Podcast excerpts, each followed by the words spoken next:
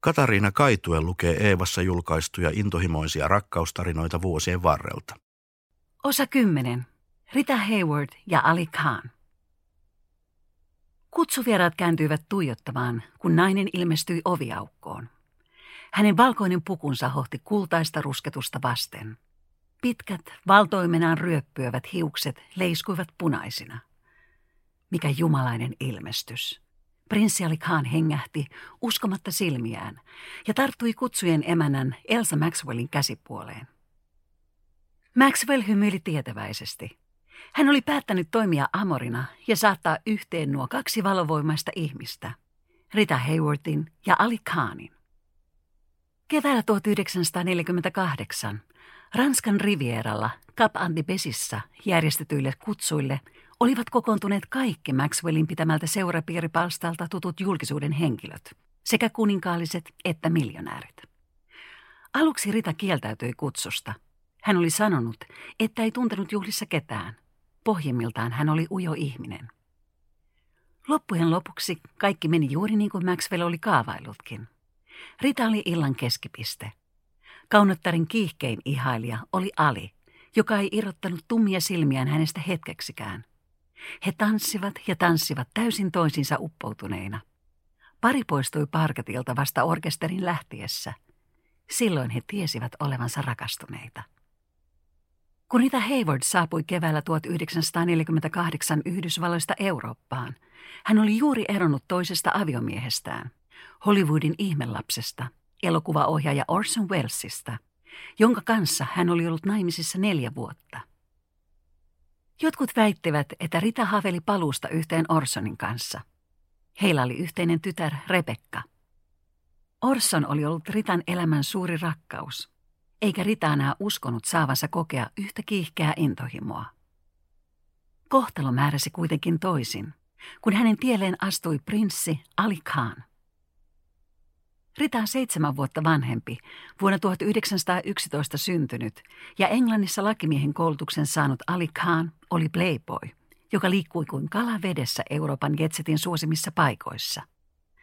Tummasilmäinen, eksottinen Ali oli intialaisen isän, yli 20 miljoonan muslimin johtajan Imami Aga Khan kolmannen ja italialaisen balettitanssijattaren Teresa Maglianon lapsi. Muslimit pitivät häntä ja hänen isänsä Aga Khania jumalaisina olentoina, profeetta Muhammedin suorina jälkeläisinä. Britannian hallitus oli antanut Ali Khanille prinssin arvonimen vuonna 1938. Vuodesta 1936 Ali oli ollut naimisissa englantilaiseen ylhäisöön lukeutuvan John Guinnessin kanssa. Pariskunnalla oli kaksi lasta. Avioliitto oli kuitenkin enää vain nimellinen, ja käytännössä puolisot elivät erillään. Ali Khan oli 37-vuotias ja tunnettu intohimostaan paitsi kauniisiin naisiin, myös kilpa-autoihin ja ravihevosiin. Ali Khanin rakastajattariin kuului monia filmitaivaan kaunattaria, ja hänen nimensä oli yhdistetty Joan Fontaineen, Chacha Gaboriin, Judy Garlandiin ja Kim Novakiin. Kun Ali kohtasi Ritan Maxwellin kutsuilla, hän tunsi tämän jo valkokankaalta. Ali katsoi aina silloin tällöin elokuvan Gilda, joka oli lujittanut Ritan maineen oman aikansa rakkauden jumalattarena. Elokuvan kohtaus, jossa Gilda ilmestyy yökerhoyleisön eteen, mustassa, olkaimettomassa satiini-iltapuvussaan, kullanpunaiset hiukset valtoimenaan ja alkaa laulaa seksikkäällä äänellä kappaletta Put the blame on Mame – oli lumannut Alin, kuten miljoonat muutkin miehet. Pimenetyssä salissa Ali katsoi aina uudelleen ja uudelleen, kuinka seksisymboli riisuu mustan käsineensä ja heittää sen yleisölle. Ali kuvitteli, että Rita oli yhtä kuin Gilda. Hän ei tiennyt, että todellisuudessa Rita oli kotona viihtyvä hiljainen tyttö, eikä mikään kovaksi keitetty miesten nieliä. Hän ei osannut erottaa haavekuvaa todellisesta naisesta – Miehet kuvittelevat menemässä vuoteeseen Gildan kanssa ja heräävät minun vierestäni, Rita huokasi kerran. Tutustuessaan Aliin, Rita Hayward oli Hollywoodin valovoimaisimpia elokuvatähtiä. Hänen sanottiin olevan nainen, jonka jokainen mies olisi halunnut omakseen ja jolta jokainen nainen halusi näyttää. Rita Hayward ei ollut hänen syntymässä saatu nimensä. Rita syntyi New Yorkissa lokakuussa 1918 nimellä Margarita Cansino. Hänen isänsä Eduardo Cansino oli espanjalaista syntyperää. Kansiinot olivat tanssijasukua ja myös Margarita tanssi isänsä parina jo teini-ikäisenä. Korkeapovisena ja pitkän huiskeana tyttönä hän vaikutti paljon ikäistään kypsemmältä. Eduardon väitetään käyttäneen tytärtään seksuaalisesti hyväkseen. Tämä ehkä selittää sen, miksi Rita etsi kumppaneikseen vanhempia miehiä ja oli näistä täydellisen riippuvainen. Ensimmäinen aviomies, Rita yli 20 vuotta vanhempi, Edward Judson, päätti Ritan elämän jokaisesta yksityiskohdasta ja kohteli tätä kuin lasta. Ujoidestaan huolimatta Ritan onnistui raivata tiensä valkokankaalle. Kaunottaren maine oli saanut jo valtavat mitat, kun hän lähti keväällä 1948 kiertueelle Eurooppaan. Tietysti tulen avioitumaan uudelleen, Rita kertoi reportereille astuessaan alas Eurooppaan saapuneesta laivasta. Hänen täytyi olla rakastunut voidakseen olla onnellinen. Kahden epäonnistuneen avioliiton jälkeen Rita tunsi kuitenkin polttaneensa siipensä. Saapuessaan Elsa Maxwellin kutsuille Rita ei halunnut syöksyä uuteen suhteeseen. Alin charmia oli kuitenkin yhdenkään naisen vaikea vastustaa. Sanottiin, että kun nainen kerran oli rakastunut häneen, miehestä ei päässyt yli. Ali nautti joka hetki asemastaan aikakautensa Kasanovana. Ritan mielestä Ali oli paljon romanttisempi mies kuin Orson. Intohimon otettua Ritan ja Alin valtaansa, he eivät viettäneet hetkeäkään erossa. Rita muutti melkein välittömästi asumaan Alin ylelliseen huvilaan, joka sijaitsi rannalla Antipesin ulkopuolella. Etelän lumottuina öinä he antautuivat toisilleen täydellisesti. Hänen seurassaan maailma oli täynnä magiikkaa, Rita muisteli myöhemmin. Kuertelevaiset tekivät yhteisen matkan Ritan isän kotimaahan Espanjaan.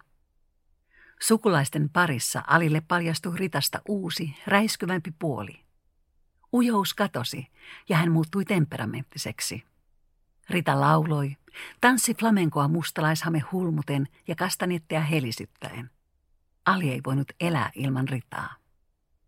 Rita joutui Espanjassa valtaisaan mediapyöritykseen. Hän yritti salata suhteensa Aliin ja peitti silmänsä tummilla aurinkolaseilla, mutta turhaan. Ihmismassat tungeksivat ympärillä ja yrittivät koskettaa häntä. Gilda! Gilda! Gilda! Väkijoukko pauhasi. Lehdistölle kauneuskuningattaren ja Playboyn romanssi oli kuuma juoru. Ritan avioero Orsonista saisi lainvoiman vasta kuukausien kuluttua, ja Ali oli yhä naimisissa. Ritan kaltaisille seksisymboleille sallittiin paljon, mutta moralistit tuomitsivat hänen käytöksensä. Ei pidetty sopivana, että toisen miehen vaimo ja pienen lapsen äiti liikkui naimisissa olevan miehen kanssa. Pahimmassa tapauksessa – Yleisö alkaisi boikotoida hänen elokuviaan ja ura olisi mennyttä. Ahdasmielisten ihmisten tuomiossa kuului samalla rasismin ääni. Satumaisista rikkauksistaan huolimatta Ali oli eurooppalaisten silmissä värillinen mies, jonka suhdetta valkoiseen naiseen ei haluttu hyväksyä. Rita oli kuitenkin niin rakastunut, että uskalsi uhmata panettelijoitaan. Kun rakastavaiset palasivat yhdessä Hollywoodiin, lehdet olivat tulvillaan tarinoita rakkauden jumalattaren ja Playboy Princein satumaisesta romanssista. Rita oli siinä määrin rakkauden huumassa, että päätti omistautua kokonaan Alille ja kieltäytyä työtarjouksista. Muslimiksi hän ei sentään halunnut kääntyä, vaikka harkitsikin asiaa. Rita kuvitteli, että hän saisi Alin rinnalla nauttia täydellisestä perheelämästä – jota hän ei aiemmin ollut saanut kokea. Riten ja Alin vapaata suhdetta paheksuttiin yhä raivoisammin. Yhdysvaltojen naisryhmät ja kirkolliset tahot hyökkäsivät julkisesti paria vastaan. Eniten Puritania järkytti huhu, jonka mukaan Rita odotti Alille lasta. Tuona ahdasmielisenä aikakautena naimatonta naista ei voinut syyttää mistään halveksittavammasta. Tällä kertaa kyseessä oli kuitenkin väärä hälytys. Ali käynnisti viimein avioeroprosessi vaimostaan, joka oli valmis antamaan miehelleen täyden vapauden. Ali vei Ritan tapaamaan isänsä Aga Khania. Aga suhtautui Ritaan ennakkoluuloisesti, sillä hän piti tätä häikäilemättömänä miesten nieljänä. Heidän tavatessaan Rita sai muslimijohtajan kuitenkin vakuuttuneeksi, että hän oli oikea nainen tämän pojalle. Ylellisistä kulisseista huolimatta elämä ei ollut sitä, mitä Rita oli odottanut. Ali myönsi Ritalle, että hän tunsi yhä seksuaalista vetoa myös muihin naisiin. Mutta se ei ollut rakkautta, pelkkää eläimellistä himoa, Ali korosti. Miksi Rita ei voinut hyväksyä sitä? Rita halusi uskoa, että kunhan he olisivat naimisissa, Ali parantaisi tapansa. Ritan ero Orsonista astui voimaan joulukuussa 1948, ja seuraavan vuoden huhtikuussa Ali sai eron vaimostaan. Toukokuussa 1949 vietettiin Ritan ja Alin vihkiäisiä pienen ranskalaisen kaupungin Valorsin kaupungin talolla. Vaaleansinisessä hääpuvussaan Rita vilkutti kermanvärisen kadillakin takapenkiltä kuin kuningatar.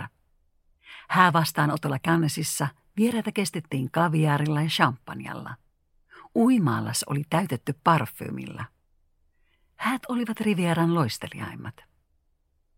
Mustia pilviä kerääntyi kuitenkin taivaalle heti satuhäiden jälkeen. Vatikaani julisti, että parin siviiliavioliitto oli laiton. Myös ongelmat parisuhteessa kasaantuivat. Ali palasi Playboy-elämäänsä.